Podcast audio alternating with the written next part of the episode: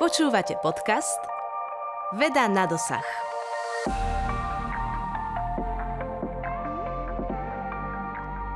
Dobrý deň, milé poslucháčky a poslucháči. Volám sa Alžbeta Králiková vítam vás pri počúvaní podcastu Veda na dosah. S intenzívnym výskumom vesmíru a s nárastom počtu satelitov vzniká problém, ktorý má veľký vplyv na ďalší vesmírny výskum. Tým problémom je vesmírny odpad. Ten sa stal aj globálnym problémom, ktorý sa týka nás všetkých. Existuje množstvo vedcov, ktorí skúmajú polohu takéhoto odpadu, rizika, ktoré zo sebou nesie a možnosti, ako si s ním poradiť. Takýmto vedcom je aj náš dnešný host, doktor Jiří Šilha, ktorý pôsobí na katedre astronómie, fyziky Zeme a meteorológie Univerzity Komenského v Bratislave a s ním sa práve dnes o kozmickom odpade porozprávame. Dobrý deň, vítajte u nás. Dobrý deň a ďakujem za pozvanie. Na úvod nám povedzte, čo konkrétne v tejto problematike skúmate. Ja som vlastne astronóm, to znamená, mojou hlavnou náplňou je odpad pozorovať zo Zeme, hlavne ďalekohľadmi teda. To znamená, my pozorujeme objekty, ktoré sú osvetlené slnkom a my potom vlastne meriame ich polohy voči hviezdamu pozadiu. To sa potom používa vlastne na zlepšenie dráh. A na druhej strane tiež skúmame zmenu tejto jasnosti s časom, čo vlastne je tzv. svetelná krivka a tá o sebe vlastne obsahuje veľa informácií o týchto objektoch, ako rotujú, napríklad keď ich chcete odstrániť, alebo a, a, akého tvaru sú, po prípade z čoho sú zložené. A vlastne našou úlohou je charakterizovať tieto objekty, pochopiť ich. Na jednej strane, aby sme ich vedeli odstrániť a na druhej, aby sme vedeli v budúcnosti z, predísť tomu, aby vznikli. To znamená, ak chápeme, ako, čo to je, vieme aj zistiť, ako vznikli a vlastne tomu predísť. Mhm. Poďme pekne od začiatku. Ako si môžeme ten vesmírny odpad predstaviť? Sú to nejaké skrútky, staré súčiastky? Čo to vlastne je?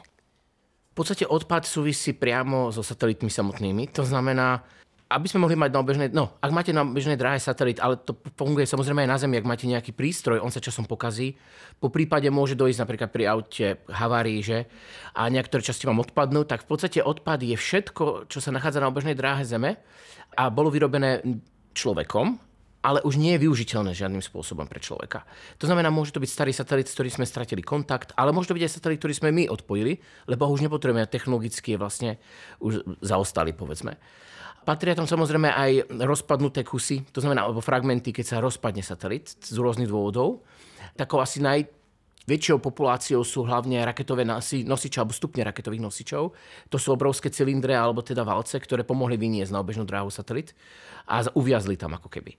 No a tieto sú tiež často zdrojom úlomkov, to znamená, predstavte si, že to exploduje, taká nosná raketa je, no, má úplne iný tlak, má napríklad tlak vo vnútri, má tam kedysi palivo, palivo, palivo, palivo tam ešte môže zostať niekedy.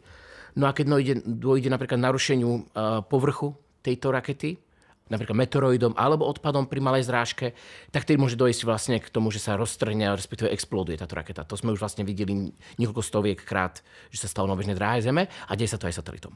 Takže v podstate pod odpadom si treba predstaviť úplne všetko, čo človek vyniesol na bežnú dráhu. V minulosti to boli dokonca aj doslova odpadky z Medzinárodnej vesmírnej stanice. Tie sa vlastne vysielajú na bežnú dráhu Zeme, aby zhoreli v atmosfére. Dnes to už nerobíme, dnes vlastne ich dáme do nákladnej lode a potom zhoria v atmosfére s tou nákladnou loďou. No ale čo je veľmi dôležité pri odpade je ich dynamika. To znamená, oni nie sú staticky niekde. Všetko, čo obieha okolo Zeme, je veľmi rýchle. To znamená, ten systém si treba predstaviť ako silne dynamický. A každý tento objekt má minimálne rýchlosť nejakých okolo 30 tisíc km za hodinu, takže má obrovskú kinetickú energiu a v prípade, že sa stretne s iným telesom, aj malým, dve malé telesa dokážu veľmi veľkú ako keby energiu vytvoriť pri zrážke. To znamená, sú potenciálne nebezpečné vlastne pre každého, alebo pre každý systém, pre každého človeka, ktorý sa nachádza na obežnej dráhe. Mm-hmm. Takže niekedy ide naozaj o celé satelity, zvyšky raket, ktoré sú pomerne veľké, teda predstavujú riziko pri zrážke. Už k takejto zrážke niekedy došlo? Áno, v podstate tie zrážky možno rozložiť, keď sa bavíme o veľkých telesách. Najznámejší prípad je zrážka z roku 2009, kedy sa zrazil funkčný satelit z konštelácie Iridium. Iridium ešte existuje, ale už je nová generácia. Iridium je vlastne sústava telekomunikačných družíc niekde vo výške 850, myslím, vtedy bolo až 900 km. Zhruba ich tvorilo vyše 60 alebo 80 satelitov. Jeden z týchto funkčných satelitov sa zrazil s nefunkčnou družicou ruskou komunikačnou, vojenskou, ktorá myslím prestala fungovať v 90. rokoch už. A to bol vôbec prvý prípad, kedy sme mali, že by veľký funkčný satelit bol vlastne zlikvidovaný sa rozpadol, tento myslím, že má 1500 úlomkov. Bol to taký zdvihnutý prst, čo bolo veľmi zvláštne na tejto udalosti. Čakali by sme skôr, že sa zrazíme s nejakou malou časticou, ktorá je pravdepodobnosť, že sa zra... E, ktorý je o mnoho väčší, koľko radovo viacej okolo Zeme. Ale to sa vlastne nestalo, stalo sa to s týmto satelitom. Takže to bolo celkom zvláštne, lebo obidve telesa sme dráhy poznali, ale tie dráhy sú stále s nejakou chybou. A to je práve to je práve problém, ktorý sa asi dneska ešte dostaneme, je práve to vedieť čo najlepšie vypočítať, aká je pravdepodobnosť zrážky nejakého jedného telesa funkčného satelitu napríklad s nejakou, nejakým odpadom. A to je jeden z tých hlavných problémov, napríklad, čo sa teraz rieši. No a pri, tom, pri tejto udalosti vlastne vzniklo, myslím, dokopy asi 2,5 tisíc úlomkov, ktoré sme dokázali zo Zeme sledovať. A tieto úlomky vlastne dnes vidíte veľmi často, keď napríklad aj ISS sa niečomu ide vyhnúť, niekedy musí robiť manévre, myslím, že až 3 až 4 ročne musí vykonať, tak jeden, väčšinou to býva jeden z úlomkov práve z tejto udalosti. A aj keď si pozrite evolúciu v podstate celkovo populácie na obežnej dráhe Zeme, v tomto roku bol obrovský skok v podstate, lebo táto udalosť prispela k silnému boostu ako keby k tejto početnosti.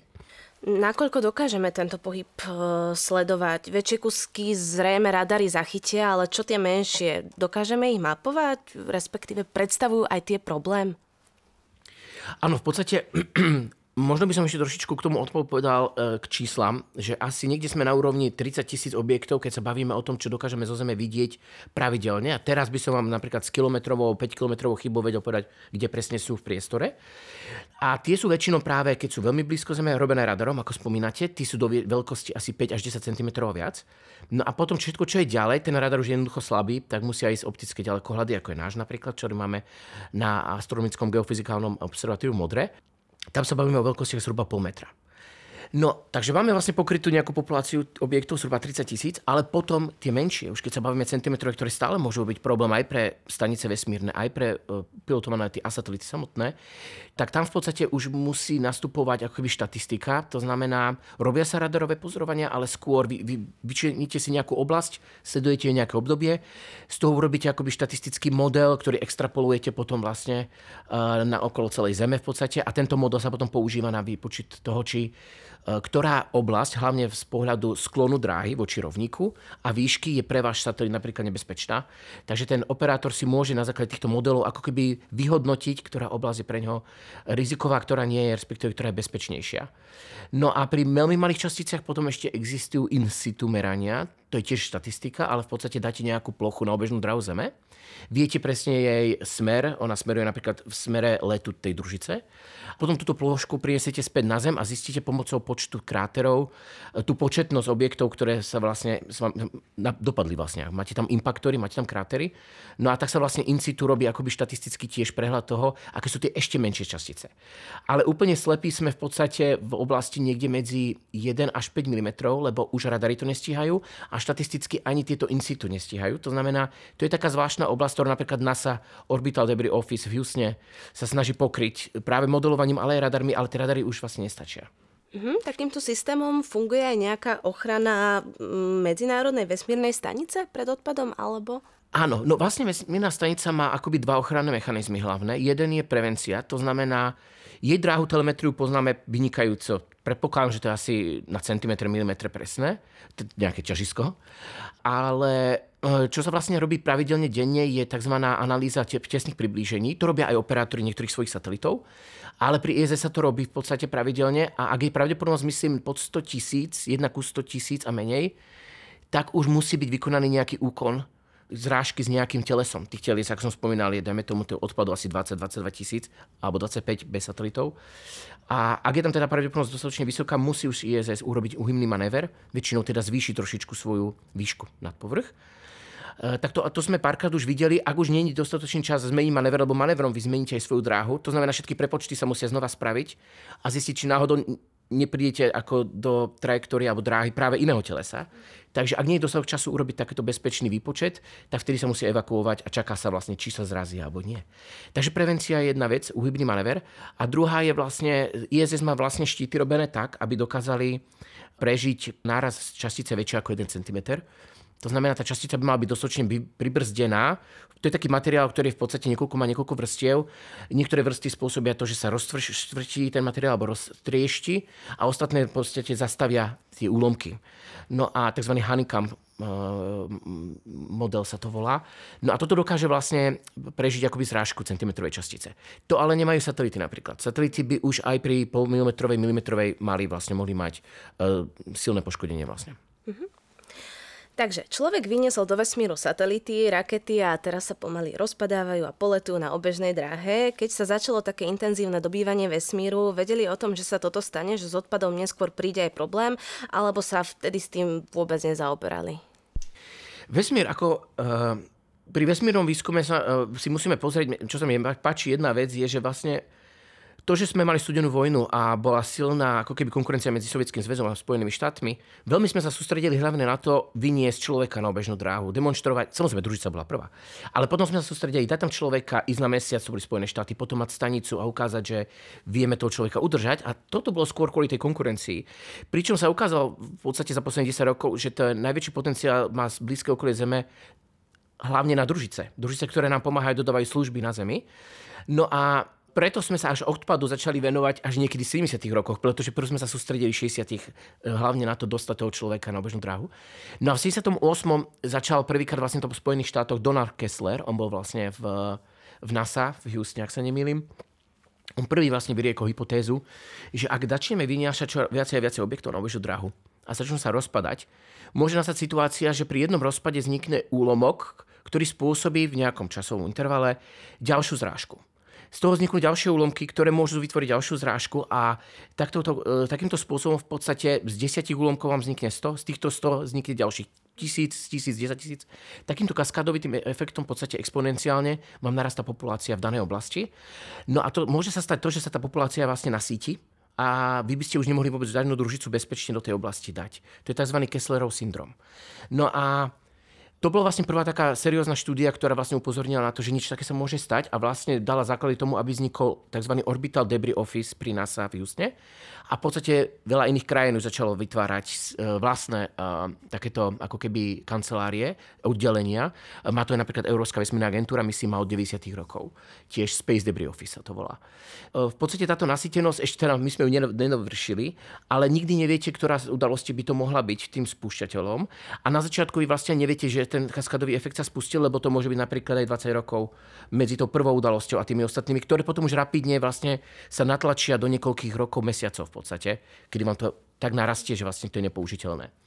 Možno touto udalosťou už bolo to Iridium Cosmos, to nevieme, ale keď vidíme tie všetky možné tesné približenia, keď sú výpočty, tak je to jedna z dominantných. Sú tieto telesa, plus druhé teleso je ešte čínska družica, ktorú zostrelila Čína ako test proti satelitnej technológie v roku 2007.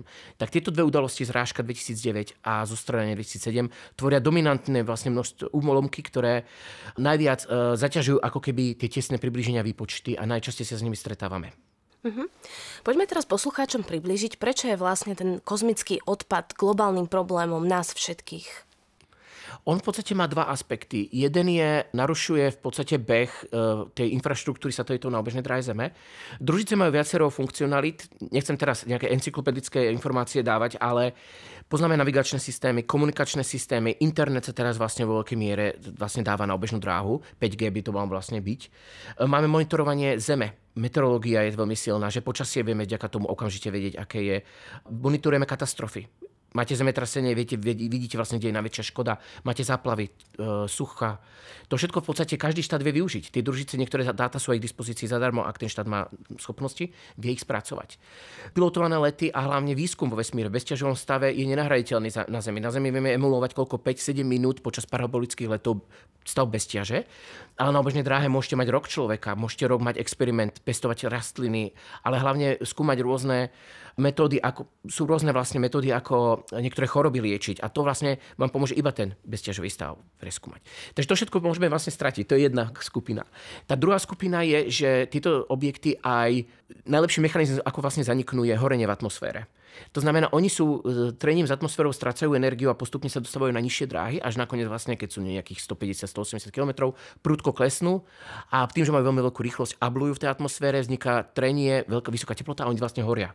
Nie je to horenie, je to reálne távenie, ale tie častice vlastne prchajú a zostávajú v atmosfére ako keby. Pri, ale pri tých veľkých objektoch často sa stáva, že vlastne úlomky dopadajú až na Zem. Preto veľa štátov, v podstate to sú tzv. znovostupy do atmosféry, Veľa štátov preto má aj služby civilnej ochrany napríklad, alebo v rámci ministerstiev obrany, kedy sa monitorujú tieto udalosti a vyhodnocuje sa, aká je pravdepodobnosť, že nejaký úlomok dopadne do obyvateľnej oblasti a že vlastne aká hmotnosť môže prežiť toho telesa a, ako sa rozprestrie vlastne tie úlomky na akej ploche. Takže to je taký ďalší problém, ktorý priamo sa týka už obyvateľstva na Zemi. Uh-huh. Čiže naozaj môže priamo ohroziť ľudí na Zemi. Stalo sa to, máme nejaké, že, nejaké príklady, kedy ten vesmírny odpad dopadol priamo na Zem? Čo vieme zatiaľ je, že uh, skoro, no, každý rok je niekoľko vpádov do atmosféry, sú to hlavne veľké nosné rakety, kedy sa nájdú na Zemi pozostatky. Minulý rok boli dve veľké udalosti. Čína vyniesla na obežnú dráhu svoje dva moduly, tým finalizovala svoju vesmírnu stanicu. A tieto moduly šli obrovskou raketou dlhý pochod 5, ktorá má až 17-tonový raketový stupeň. No a tieto nekontrolovane vlastne padali. Obidva našťastie zhoreli nad uh, oceánom, takže my nevieme, nevieme o úlomkoch, ale ich mladšie sestry menšie často nachádzame u nich pri dlhý pochod 3 e, alebo pri e, amerických Falconoch sa často nájde časť cisterien alebo nejaký iný komponent z týchto raket. No, napríklad nedávno to bolo v Indii, myslím pred dvoma rokmi, boli schopní nájsť v podstate Máme my vlastné pozorovania napríklad z Chile, ktoré, e, kde vlastne horela tiež čínska nosná raketa a potom v Paraguaji alebo v Uruguay, pardon, našli úlomky tiež na povrchu. Ale zatiaľ sa nikdy nestalo, že by bol človek zranený. Raz bol iba prípad, že jedna pani bola zasiahnutá ale tepelnou fóliou, takže to bol taký ľahší materiál, ale nebolo zatiaľ žiadny smrteľný úraz. Tie objekty majú určitú rýchlosť. Vieme povedať, že akou rýchlosťou dopadajú na Zem, keď sa to už deje? Tá, no oni vlastne vstúpia do atmosféry zhruba tých 7,8 km za sekundu, ale sú brzdené vlastne neustále tou atmosférou. Potom vlastne je to voľný pád. Takže tam vlastne sa bavíme o stovkách metrov možno za sekundu, ktorou dopadnú. Uh, vieme rozdeliť, kde je toho odpadu viac, kde možno menej, alebo je roztrusený rovnomerne? Áno, v podstate odpad je viazaný gravitačne, ten hlavný, na Zem. To znamená, všetky tieto úlomky, aj satelity samozrejme, obiehajú okolo Zeme. No a oni obiehajú hlavne tam, kde my sme aktívni so satelitmi. No a sú vlastne tri oblasti, kde sme najaktívnejší. Najlogickejšie, najlacnejšie v úvodzovkách alebo energetickejšie je poslať satelit blízko okolie Zeme niekde tak, aby trenie atmosféry vám nerobilo stále problém, že musíte zvyšovať dráhu. To je samozrejme opäť náročné palivovo. Ale zase nechcete príliš ďaleko, aby ste zase palivo nemuseli dávať na to, aby ste ho vyniesli ďaleko. A nechcete napríklad pri komunikačných mať tú latenciu časovú, to znamená tú odozvu, ako vám ten satelit odpovie, nechcete mať príliš dlhú tak ho dáte do nejakej výšky zhruba tých 700 eh, až 1000 km. To bola najpopulárnejšia dráha donedávna. Dnes sa už dostávame na nižšie dráhy, sme niekde medzi 400 a 600, tam vlastne megasústavy vznikajú a na vyšších dráhach nejakých 1200 až 1300 km. Tak to je najhustejšia časť, to je tzv. nízka dráha. Tam vlastne, keby ste mali ísť ako turisté, ja by som nešiel napríklad. A potom máme ďalšiu oblasť, ktorá je veľmi dynamicky špecifická, to je tzv. geostacionárne dráhy. To sú dráhy, kde dávame družice, ktoré keď ich položíte na túto dráhu, ona má tú istú tá dráha má rovnakú dobu okolo Zeme, ako je vlastná rotácia Zeme.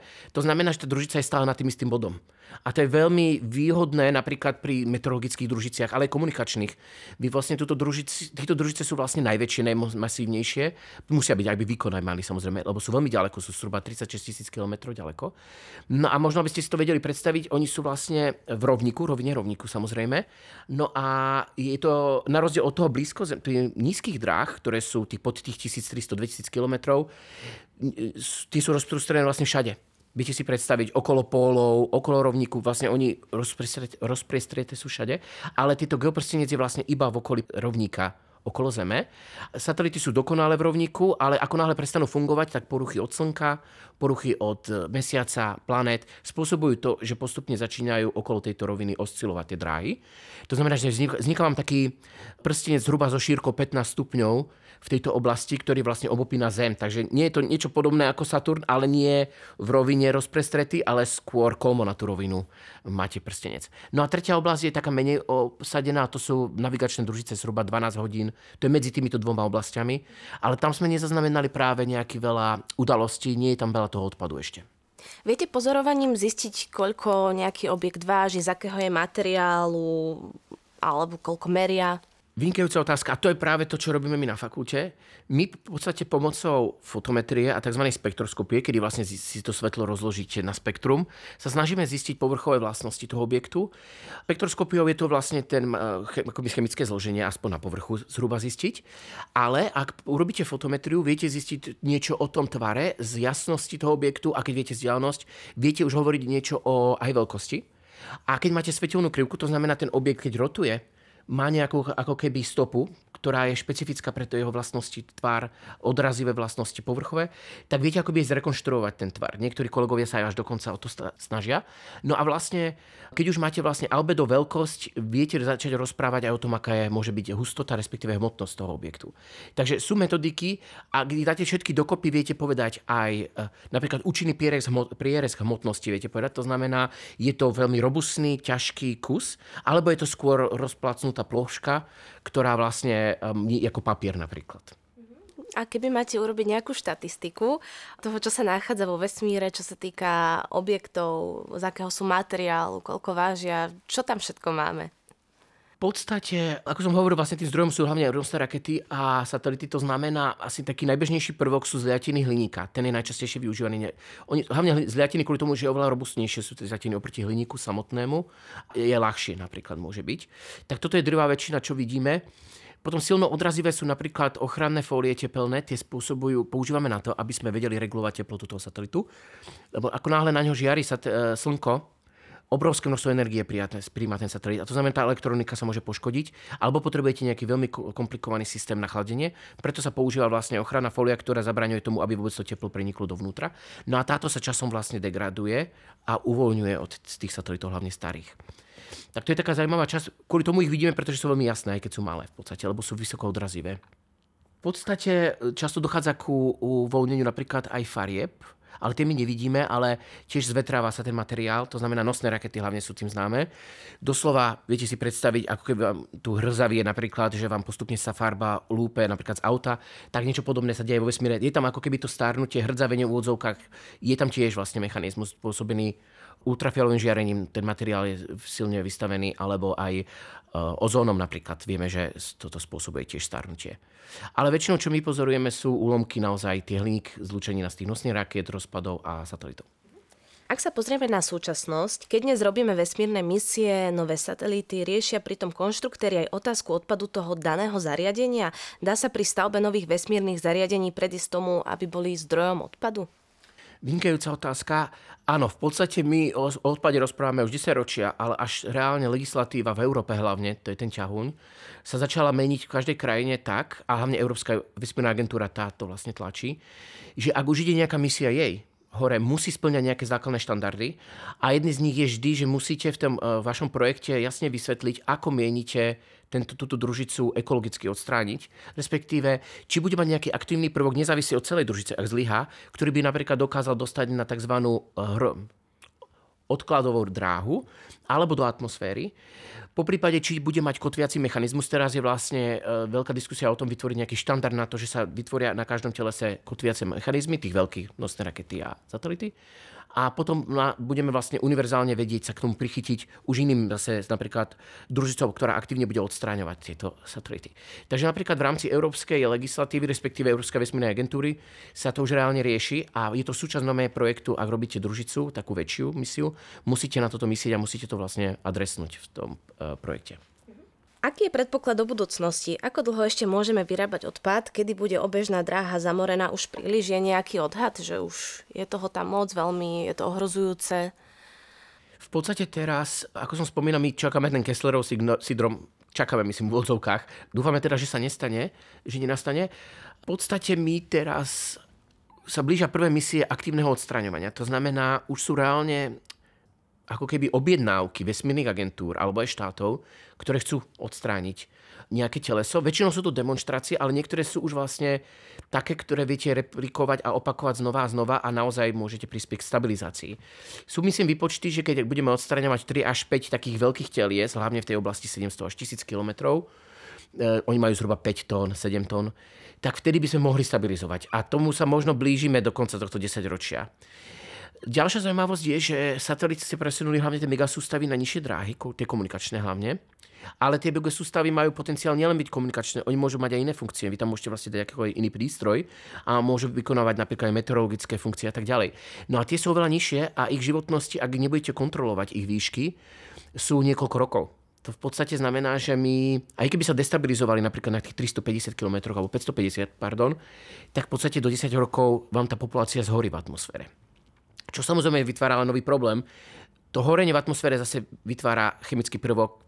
Viete, dodávame vlastne do atmosféry umelo napríklad oxid hlinitý, tým, že vlastne tieto satelity horia v atmosfére, sú hlavne sliníka, interagujú s atmosférou a zase vytvárame nový problém niekde inde, ale teda vlastne nemusíme riešiť, ale je to niečo, čo tiež samozrejme je otáznik, ako sa s tým vysporiadať. Takže tá stabilita, ja som taký optimista celkom, keď vidím prístup, že možno by sme mohli stabilizovať e, tú populáciu v blízkom okolí. Mm-hmm. Skúsme sa teraz pozrieť na tie konkrétne možné riešenia, akým spôsobom sa sa odstraňuje tento existujúci odpad? Ja budem hovoriť hlavne o tých, čo reálne sa riešia. Sú na to projekty, sú na to firmy a inštitúcie pracujú na tom už a máme aj nejaké deadliny. Vieme o dvoch podľa mňa takých silných misiách. Jedna je ESA misia Clear Space 1, tá pôjde hore, myslím, v roku 2026, má to Švajčiari, majú to vlastne Švajčiari na starosti, ale je to obrovské konzorcium medzinárodné. No a táto misia má na starosti s využitím štyroch ako keby robotických ramien odchytiť ten adaptér z inej misie rakety Vega európskej a demonstrovať tým možnosť, že to vie odchytiť, naviesť sa k tomu, odchytiť to a doniesť na nižšiu dráhu a spolu s týmto telesom zhorieť. No a táto demonstrácia je dobrá v tom, že vlastne dáva odpoveď na to, ako menšie telesa by sme vedeli bez napríklad kotviaceho materiálu odstrániť. Takže je také dosť robustné, ale zase veľké družice alebo veľké, tie, čo nám najviac robia vrázky, nosné raketové nosiče, nebudete vedieť týmto odstrániť. Je to ale demonstrácia, ktorá sa môže naškalovať na väčšie misiu, ale zase tá misia bude veľmi drahá, lebo odstrániť tak veľké teleso týmto spôsobom je nie veľmi ekonomické. No a potom druhá e, misia, to sú vlastne, alebo firma, nebudem ju menovať, ale je to americká firma, americko britsko-japonská a ona vlastne má zakázku japonskej vesmírnej agentúry odstraniť jej no, raketový stupeň. To už sa blížime naozaj do, do nových telies, ktoré sú reprezentatívne, takže tam je veľký krok zase britská firma, alebo britská firma zase si objednala túto firmu, aby odstránila jeden zo satelitov z Megacon sústavy a demonstrovala, že to dokáže na vo výške 1300 myslím, kilometrov, čo je tiež akože vynikajúca vec, lebo tieto družice sú veľmi špecifické a majú životnosť stovky rokov, lebo sú veľmi vysoko. Takže ak by toto vedeli, že napríklad vedia niekoľko družíc doniesť nižšiu dráhu, tak to by bol veľmi tiež dobrý pokrok. No a myslím, že aj americká strana si tiež objednala odstranenie jednej nosnej rakety. Takže tam sa už blížime naozaj k takým demonstráciám, ktoré budú viesť k budúcim z tej stabilizácii z prostredia. No ale potom ešte ESA rozmýšľa nad tým, že by používala aktívny mechanizmus zo Zeme laser. To znamená, chce použiť vysokoenergetický laser na to, aby malé telesa, ktoré by sa mohli zraziť s takými veľkými nekontrolovateľnými telesami, by vedela napríklad trošičku zmeniť drahu, aby sa nezrazili, tak ona zase experimentuje s tým, ale to už nie je to odstraňovanie, to je skôr prevencia zo Zeme ako keby. No. A z toho všetkého, čo ste povedali, čo je teraz také aktuálne, že mm, aplikované, že teraz sa to deje vo vesmíre? Odstraňuje sa aktuálne nejaký odpad vesmíru? Nie, teraz boli iba demonstra- boli, demonstra- áno, boli misie, kde sa ukázalo, lebo je rôzne technológie, ako odchytiť robotické rameno. Keď budeme mať kotviaci materiál tá, alebo kotviaci mechanizmus, tam je ideálne napríklad vytvoriť oveľa menšiu družicu, ale ona bude tak efektívna, že bude sa vedieť k tomu, príst- k tomu objektu priblížiť, zistiť ho rotáciu, synchronizovať sa s ním a potom sa na ten kotviaci pripojiť materiál. E, no ale to, to sa iba demonstrovalo s tým, že sa ukázalo, že vieme napríklad harpunu vo vesmíre využiť, vieme sieť napríklad využiť pre tie rotujúce objekty, aby sme ich spomalili. Ale nič ešte reálne sa nerobí. Ten najbližší projekt bude pravdepodobne Clear Space v roku 2026. To bude naozaj tá demonstrácia prvýkrát v histórii. V minulosti sme mali raketoplány, tie dokázali tiež odstrániť celú družicu, preto aj vlastne vznikli a boli aj spolufinancované ministerstvom obrany v Spojených štátoch. Oni boli tak obrovské, že dokázali vlastne veľký vojenský satelit v podstate priniesť späť na Zem. Ale to bolo samozrejme, to je éra už dávno za nami. Takže momentálne nič také sa nedieje, ale hlavne tie technológie bežia, bežia tie projekty. No a čo sa týka odpadu, tak tam hlavne problematika je tých tesných priblížení, tie výpočty. Čím viac máte objektov, ktoré vám vstupujú do tých rovníc alebo do toho výpočtu, tým je ten problém viacej zaťažujúci, máte oveľa viacej kombinácií a tam sa vlastne robí nejaká optimalizácia pomocou strojového učenia, či dokážeme zoptimalizovať ten výber tých eh, tesných približení, ktoré sú naozaj kritické. Lebo teraz vlastne máme tam veľa takých, čo vyzerajú kritické, ale reálne nie sú, lebo nemáme dobré odhady chýb pri tých telesách. Vyzerá to veľmi optimisticky, teda do budúcnosti. Aktuálne, teda spomenuli ste nejaké kritické, kritické odpady. Vieme ich skonkretizovať? No najkritickejšie, akože dve populácie sú, vlastne, najhoršie sú uh, nos, raketové stupne nad 700 až 1000 km. To sú hlavne ruské, tých je vyše 100, alebo sovietský zväz ich tam spolu s Ruskom vlastne dali. A oni sú na kruhových dráhach, takže ich životnosť je obrovská. A oni, ak by náhodou tam by jedna alebo dve explodovali v blízkej dobe, môže vzniknúť kaskadový efekt a v podstate odtiaľ hore všetko, čo vznikne, postupne pôjde dole, to znamená, vám kontaminuje dráhy až po 200 km, to znamená aj kde máme stanice, aj kde sú mega sústavy a tak ďalej. Tak toto je najnebezpečnejší, čo sa týka asi tejto oblasti. Potom je tam ešte civilný satelit Envisat, to je ESA, zase sa za ňou hambí, lebo to je najväčší civilný satelit vôbec nízkej dráhe, ktorý je nekontrolovaný. Tak to ESA plánuje v budúcnosti odstrániť, ale uvidíme, či sa jej to podarí. No a na Zemi sú hlavne teda tie raketové stupne opäť, keď vstupujú do atmosféry, lebo pri satelitoch tam väčšinou máte kontrolu nad tým vstupom, pri tých nosných raketách nemáte. Máte nejaké limitované, ale to Čína napríklad vôbec nevyužíva. Ona sa spolieha skôr napríklad na štatistiku, že áno, pravdepodobne to bude oceán. Ale vidíme, že to nie vždy tak je, no, ako tej Amerika alebo Indii. Uh-huh. Ako sa na tomto výskume podielajú slovenskí vedci?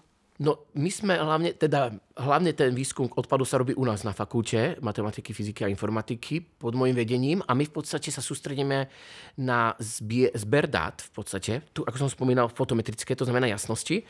Máme vlastne dve, dve časti. Jedna je, že podporujeme katalogizovanie, to znamená, do, dodávame e, polohy telies, to potom odberajú napríklad kolegovia vo Švajčiarsku. Oni sú vlastne najatí Európskou vesmírnou agentúrou. Teraz sme podpisovali zmluvu napríklad aj pre, s Nemeckou vesmírnou agentúrou um, respektíve memorandum o spolupráci, kde tiež im vlastne ideme dodávať dáta, oni nám vlastne dodajú potom dráhy, s ktorými môžeme robiť analýzy. No ale tá dôležitejšia, to jadro je hlavne pozorovania zo Zeme za účelom zistiť, čo ten objekt je, aké má vlastnosti, to znamená, z čoho je vytvorený, akú má hustotu alebo hmotnosť, ako ste sa pýtala, aký môže mať zhruba tvár, ak je kompaktný, či ho vieme priradiť nejakej populácii existujúcej.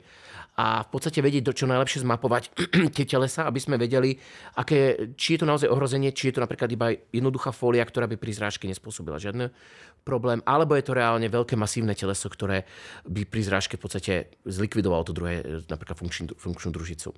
Takže my vlastne máme na starosti vylepšiť čo najlepšie metodiky pozorovania, analýzu týchto dát fotometrických a následne interpretácia týchto dát. Okrem toho sa tiež sústredíme na to, či vieme e, predikovať alebo robiť predpovede jasnosti týchto objektov v rámci napríklad, či môžu zosvetliť pozadie oblohy, do akej miery, alebo či môžu kontaminovať pozorovania nejakých astronomických observatórií, tých drahých, obrovských, tak tam vlastne robíme predpovede akú jasnosť by ten objekt eventuálne mohol mať. A to vlastne my vieme na základe toho, že už poznáme jeho vlastnosti a máme ho dobre zmodelovaný v podstate. Aké výzvy vás čakajú? Máte niečo také, čo vám to komplikuje? Výzvy v podstate teraz máme... Uh, Chceli by sme sa presunúť akoby z nízkej dráhy alebo z tejto oblasti a ideme monitorovať už aj tzv. cizlunárnu oblasť, to je oblasť medzi Zemou a Mesiacom, nakoľko začíname byť človek už aktívny aj v tejto oblasti a s misiami Artemis sa predpokladá, a ešte aj Čína má svoju iniciatívu, že bude človek vlastne do 10 rokov mať v podstate premávku aj infraštruktúru okolo Mesiaca, komunikačnú, navigačnú a tak ďalej. A takže by my sme sa chceli hlavne presunúť aj na túto oblasť, lebo zistilo, zistili sme, že často sa stáva, stáva aj to, že sa zachytia gravitačnom poli Zeme či už asteroidy, ale aj umelé objekty z minulých misií, ktoré boli vyhodené na heliocentrickú dráhu, to znamená dráhu okolo Slnka. V podstate ale nie sú zmapované. My často vlastne myslíme si, že to je asteroid a vôbec neskôr sa vlastne pomocou spektroskopie alebo fotometrie zistí, že to vlastne človek vyrobil a pred 50 rokmi to opustilo vlastne gravitačné pole Zeme. Takže tieto objekty vôbec nie sú zmapované, tak tomu by sme chceli vlastne dopomôcť. Nedávno bol incident napríklad minulý rok, že na mesiac spadla nosná raketa, ktorú sme pár týždňov predtým objav, znovu objavili, lebo ju nikto nemonitoroval a dynamicky nevedeli sa zhodnúť Číňania a Američania, komu patrila, z ktorej misie to bola. A vlastne z tých svetelných kriviek sa to dá zistiť. A to napríklad je rola naša, kde my vlastne tie krivky už vlastne teraz spracovávame a chceme vlastne rozhodnúť, že ktorý z tých dvoch to bol. No pointa je teda mať zmapo- ísť zmapovať už aj ten cizlunárnu oblasť. To je náš vlastne teraz cieľ. A chápať vlastne tomu všetkému, čo sa vlastne deje v blízkom okolí Zeme. Ďakujem vám veľmi pekne za rozhovor. A, a ja ďakujem. Dnes sme sa rozprávali na tému vesmírny odpad s doktorom Jiřím Šilhom, ktorý pôsobí na katedre astronómie, fyziky Zeme a meteorológie Univerzity Komenského v Bratislave. Srdečne vás pozývame k ďalším dielom podcastu Veda na dosah a prajem príjemný deň. Dovidenia. Dovidenia. Počúvali ste podcast Veda na dosah. vyrobilo Centrum vedecko-technických informácií Slovenskej republiky v roku 2023.